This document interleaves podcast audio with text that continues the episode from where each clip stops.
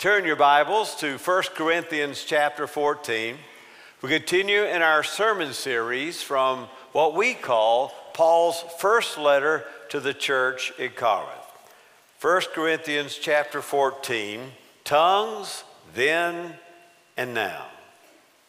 My eyes were bigger than the saucers that go beneath a jumbo cup of coffee.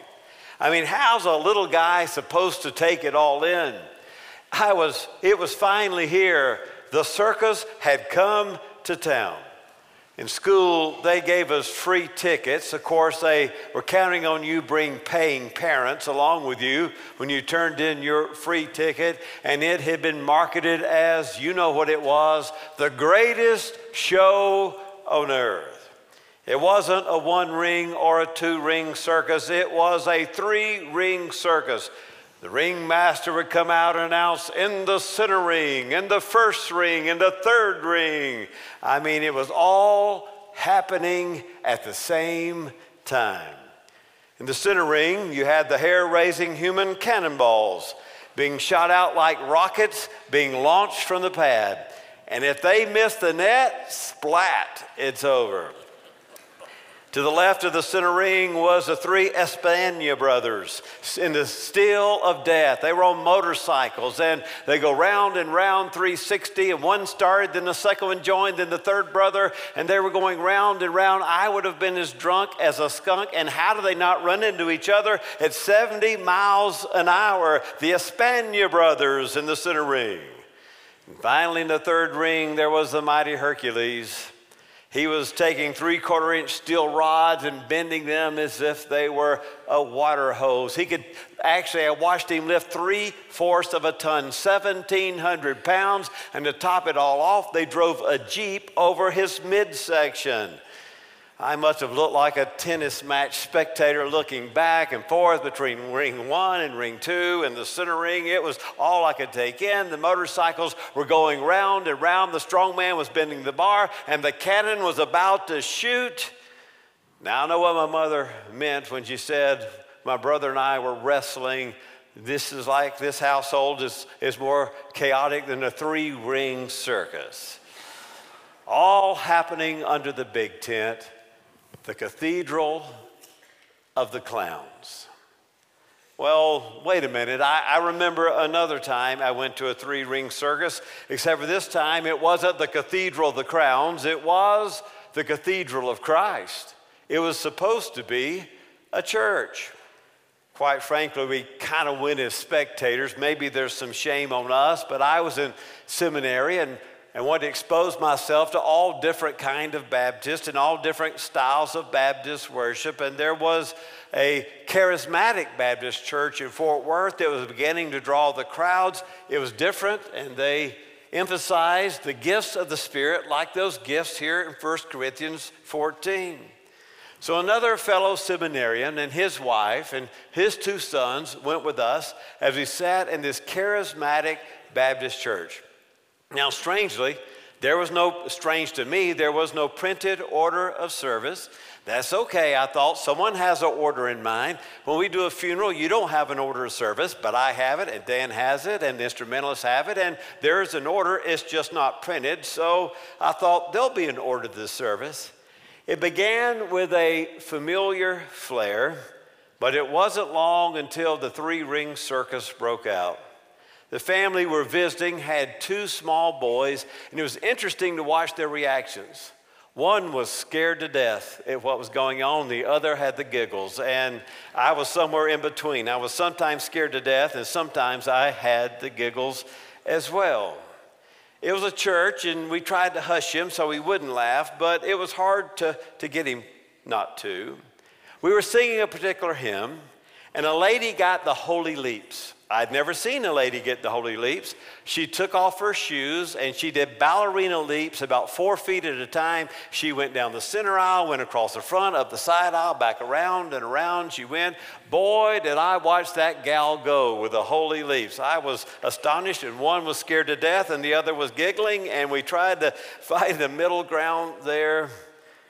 If it was attention she was wanting, she was certainly getting it. We had never seen anything like that before. And about the time that the lady with the holy leaves was wearing a thin spot in the carpet, some others joined her. Some were just walking in circles and clapping, and some were doing their own type of dance. And the pastor slayed too in the spirit, and well, you get it convulsing and rolling and jumping and leaping and dancing and shouting. I thought to myself, this is better than the circus I went to as a kid. I was captivated. Well, they didn't get out the snakes. There was some disappointment there. The, the, kid, the kid scared didn't want to see the snakes, but the kid laughing and I wanted to see the snakes. And if it'd been a church where I come from in the Carolinas, they'd have gotten out the snakes. But there were no, there were no snakes. It was Fort Worth. Is this the way church is supposed to be? Like a three ring circus? This one preaching a sermon here, that one doing a dance over there, a third one rolling in the floor over here, not according to the Apostle Paul. Look at 1 Corinthians 14. I want you to look at verse 33. For God is not a God of confusion. Hannah prayed that so beautifully. God is not a God of confusion, but of peace, as in all the churches of the saints. But look at verse 40. But let all things be done properly and in an orderly manner. Let all things be done properly and in an orderly manner. The church at Corinth, quite frankly, was running a three ring circus in worship. And Paul tells them, and our text this morning, stop it. It was a circus that was infiltrated with the gift of the Spirit of glossolalia or Holy Ghost language. When I was growing up in high school, I had Pentecostal friends in the Carolinas, and around middle school or high school, those students begin to be asked, Do you have the gift yet? They would be asking church, Do you have the gift yet? In fact, they asked me, Do you have the gift? And I didn't know who was supposed to give me a gift and what gift I was missing, but do you have the gift yet? No, no, they said. We mean the gift of speaking in tongues. For in their church, to have the presence of the Holy Spirit in your life, you had to manifest that presence by the gift of speaking in tongues. If you did not speak in tongues, their wayward theology said, you did not have the Holy Spirit. That's what the Pentecostals in my community were teaching. So, really, in their church, there were two levels of Christianity. There was a bottom shelf, those who had received Christ but had not received the Holy Spirit, as made evidence by speaking in tongues. And then there were those who spoke in tongues who were of the highest order. Do you have the gift yet? Your granddaddy had the gift. Your daddy had the gift. Do you have the gift yet? You ask a young man enough times or a young lady, Do you have the gift yet? They eventually find the gift. Have you heard of this kind of theology? It's very foreign to what Paul is saying to the city of Corinth. I want to give you some things that we learn about glossolalia, or the Holy Ghost language, found in 1 Corinthians chapter 4. First of all, speaking in tongues is described in 1 Corinthians as a spontaneous, unlearned form of communication to God made in the Spirit. Speaking in tongues is described in 1 Corinthians as a spontaneous, unlearned form of communication to God made in the Spirit. Now, it's not like the Acts of the Apostles. You remember at Pentecost when Peter and the apostles stand up in the early chapter of Acts and they begin preaching. We have a miracle of hearing, and everyone hears the message of the gospel in his or her own language. That's not what's happening here in 1 Corinthians 14 in, in Acts, it is a known language, but in 1 Corinthians 14, it's not Spanish, it's not Japanese, it's not German. You can't get an alphabet, the glossolalia, for the language you're speaking. You can't tell the difference between a noun uh, form and a verbal form. Well, unless, of course, you have the gift of interpretation, is a spontaneous, unknown language. So I realize here in this passage that it does exist. I believe it existed then. I believe it exists today the gift of speaking in tongues. Second thing, the gift of tongues is a gift that is supposed to be used primarily for personal edification. It is a prayer language. It is to be used primarily for personal edification. It is a prayer language. Look at verse 2 of chapter 14. For the one who speaks in a tongue does not speak to men, but to God. Notice the sense of prayer here. When you're speaking in tongues, it's a prayer to God, it's not teaching humanity. For no one understands, but in his spirit he speaks mysteries. But the one who prophesies speaks to men for edification, exhortation, and consolation. The one who speaks in a tongue edifies himself, but the one who prophesies edifies the church. There it is. Paul says to them in the midst of their confusion of all the glossolalia that's interrupting the worship, when you speak in the unknown tongue, the, the language of the Holy Spirit, you are building yourself up. You are not building up the church. It is a speech not to your fellow brethren and sisters, but rather it is a speech to God. It is a prayer life, it is a prayer language, and it does not edify the church like prophecy does. So says the Apostle Paul. So speaking in tongues is a benefit, but it's a benefit to the individual who has the gift not to the others in the place of worship. A third thing I want you to see is this the one speaking in tongues stays in control.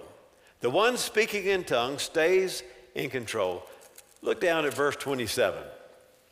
If anyone speaks in a tongue, it should be two at the most, three in each one, and let one interpret.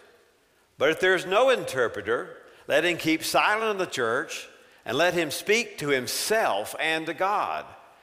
And let two or three prophets speak, and let the others pass judgment. Look at verse 32.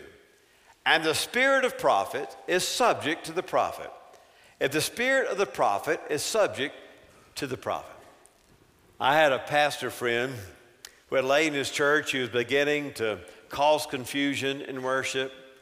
She was changing the church's worship style by her own personal preferences, and well, it was becoming like a circus. Her gift in the Spirit was loud, it was really loud. She would sit close to the front and she would get out in the aisle, and the whole time the preacher was trying to preach, she was talking back to him really loudly. And when the soloist would get up to sing, she would be louder than the soloist. Uh, soloist couldn't remember the words or the notes because of all the confusion, and well, he called her into his office and he said to her, I know you have the very best of intentions, but you're going to have to tone it down just a bit. You're causing distractions and confusion in our worship. And she told the pastor, I'll have to think about that because I'm not the one doing it, it's the Holy Spirit. I'll have to think about that because I'm not the one doing it, it's the Holy Spirit. I don't know how he responded to her, but I would have responded with 1 Corinthians 14 32. The spirit of the prophet is subject to the prophet. One can never claim to be out of control and helpless over one's emotions or one's words or one's style of worship. Paul says specifically, in an exact parallel circumstance, that we can control the movement of the Spirit with us to cause order and not chaos in worship. The speaker has control. There's a fourth thing I would say some Christians don't have the gift at all. Some Christians don't have the gift at all. Turn back. Now remember in 1 Corinthians, turn back to chapter 12, verse 30. In 1 Corinthians, we sort of have this sandwich. He speaks about the gifts of the Spirit in chapter 12, and then he gives us that love chapter, which reminds us whatever your gift might be, you need to think that you're doing it in love. And then he comes back in chapter 14 to specifically address glossolalia or speaking in tongues. So, gifts, you all used to edify the church, do it all in love. Chapter 13, we did that last week.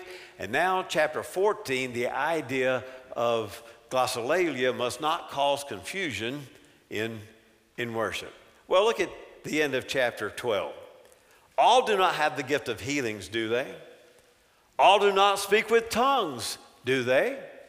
All do not interpret, do they? But earnestly seek the greater gifts, and let me show you a more excellent way. It doesn't make one inferior if one does not have the gift of glossolalia. Here we're told in 1 Corinthians 12 about a variety of gifts.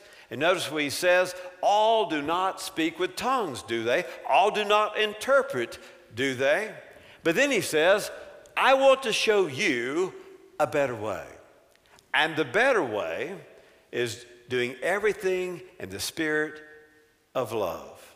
In fact, he gets to the end of chapter 13. Now abide faith, hope, and love, these three. Seek the greater thing. The greater thing, he says, is love. To exercise all your gifts in the context of love. There's a fifth thing I'm going to say. Paul says it's not one of the greater gifts. Paul says glossolalia is not one of the greater gifts. He tells them that at the end of chapter 12, I want to show you the greater gifts. And in the greater gifts, he says, faith, hope, and love, these three, and the greatest of these is love. Turn to chapter 14 again and look at verse 1, where I get this idea from. The greatest gift is love. He says, 14, pursue love. Yet desire earnestly spiritual gifts. But what gift does he especially want them to seek? The gift of speaking in clear language, prophecy.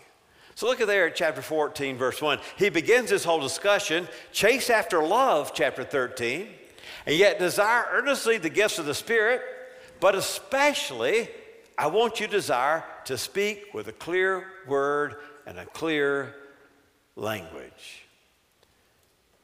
Speak with a clear word and a clear language. In fact, you, we are never told in Scripture to manufacture or seek the gift of speaking in tongues. If you have it, you have it. If you don't, you don't. And that's what Paul has to say. Well, a sixth thing, he says clear speech is better. Clear speech is better. Those in Corinth were seeking after the hyped up so called super spiritual gifts, and if they could put on a show with glossolalia, then they were drawing attention to themselves. And Paul tells them, wait a minute, I'd rather you not have that gift. I'd rather you seek the gift of prophecy. Look at chapter 14, verse 19. However, in the church, now in one's private prayer life, Paul is completely comfortable with glossolalia. However, in the church, verse 19, I think five words with the mind that I may instruct others also, rather than 10,000 words in an unknown Holy Ghost language. But the Apostle Paul is saying here in verse 19 when it comes to the church, I want you to know that five clear words that instruct others are better than 10,000 words of glossolalia. Now, you do the math 5 versus 10,000. Five clear words, he says, is better than 10,000 words of confusion. By the way, look at verse 18. Paul reminds them he's certainly qualified to speak about glossolalia because he has the gift. Paul says, I speak in tongues more than all of you. But in the church, he says, I desire clear language. I have the gift, Paul's saying, but I exercise that gift in my private prayer language as I speak to God. But when I speak to others, I use prophecy or clear words of instruction. Now, what is the setting for this whole text? The setting for the whole text, as in the moment, the hour of worship, we should be doing things to edify the church. There's a com- contrast here in chapter 14. Is what you're doing building yourself up, making a show for yourself, or are you building up the church? That's, a, that's the comparison. In fact, if you read through chapter 14, if you were to read through it and circle every time the word edify is used, it would be seven times. The whole chapter is about edifying, building up the church. Look at verse 3. But the one who prophesies speaks to men for edification and exhortation and consolation. The one who prophesies is building up the church. But the one who speaks in glossolalia, verse 4, edifies himself, verse 4. But the one who prophesies edifies the church. It's again in, in verse 5. It's again in verse 12. It's again in verse 14. It's again in verse 17. And look at verse 26 when he sums it up. Unless you missed his seven uses of the word edification, look at the end of verse 26. Let all things be done for edification. Let all things be done for edification. Everything we do in worship ought to build up the church, not build up individuals or showcase them and their talents or their gifts, whatever those gifts might be. It's all about building up the church. Now, there are a lot of people from a lot of different traditions in this room. There are people on our staff from very different traditions, and I respect and honor those various traditions. But someone might say about our worship service, you know, just one time, I wish we'd do something that wasn't printed on our order of service. Just one time. Just one time, I wish we'd do something that wasn't on this man made order of worship. I want you to think about that for a moment. Are you supposing that the Holy Spirit can't work through Dan or Parker or myself or our staff as a plan for worship? Do you have a theology the Holy Spirit that says he can only work in the moment right now? Do you not see him as powerful enough and wise enough to work months in advance to form a worship that will bring a clear and orderly word to the congregation? Sermons, I'm doing First Corinthians, so I know where I'm going way down the road. It, this is set, right?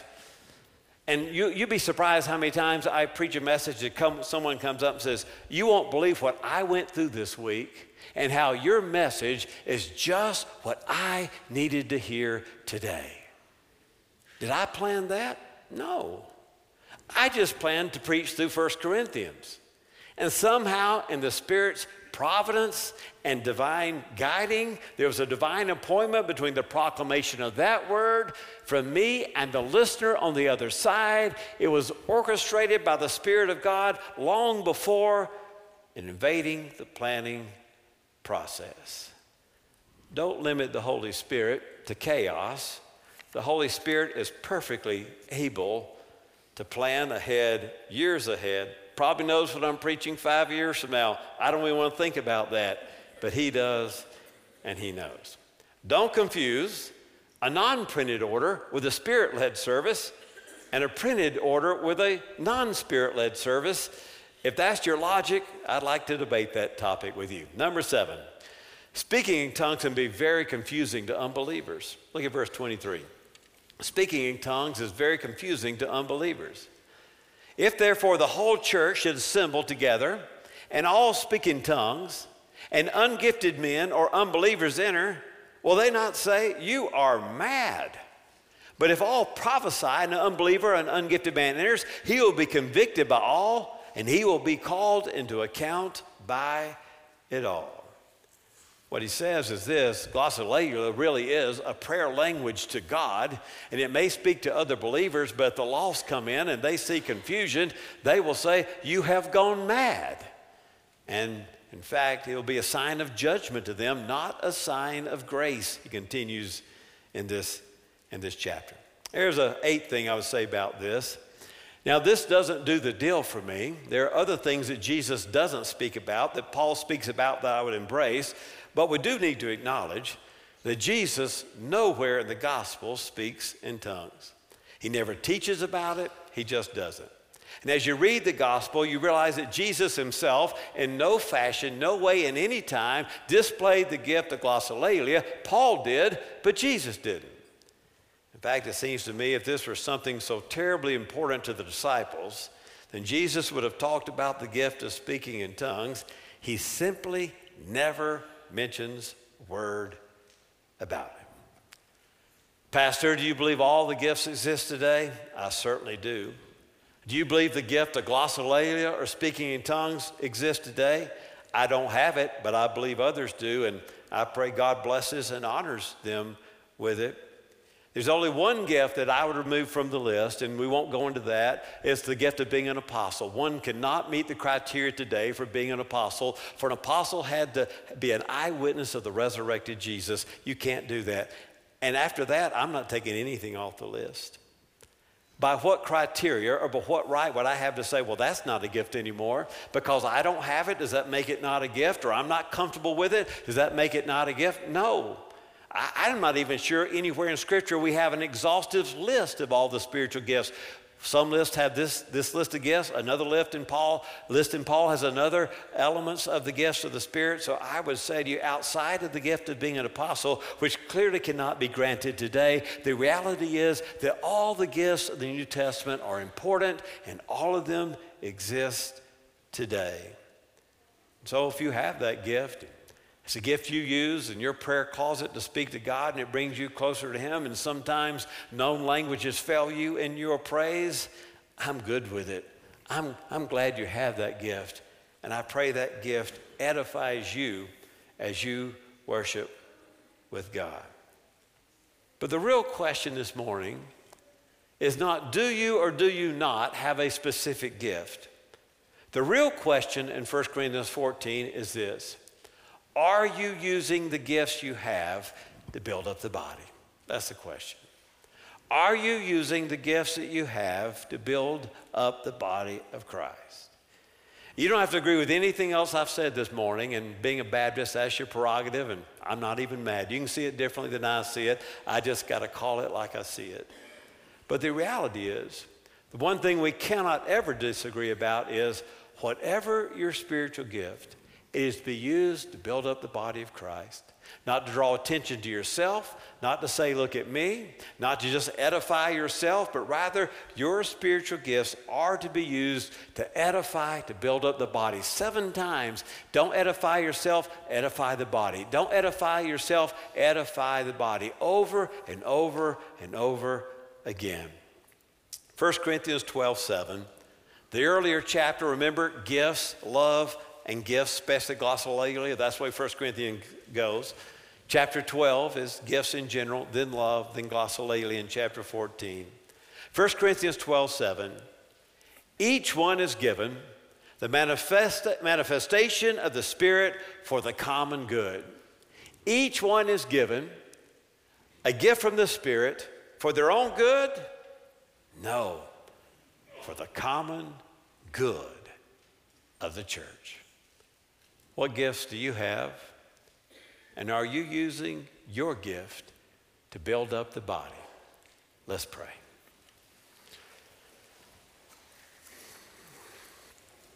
Oh God, this is a complex passage, and we can read it different ways. But one thing we do know is you never ask what's best for me, but rather what's best for us. And how do we not build up ourselves or become a spectacle in worship, but rather, how do we draw attention to the crucified and resurrected Christ and speak a word of clarity and conviction to anyone who walks in this room? Maybe there's someone here today who feels that compelling of the Holy Spirit to come forward and declare Jesus is Lord. Maybe there are others this morning who feel compelled to come and be a, part of this congregation. I pray your spirit would lead and folks will respond. In the name of Jesus, we pray. Amen.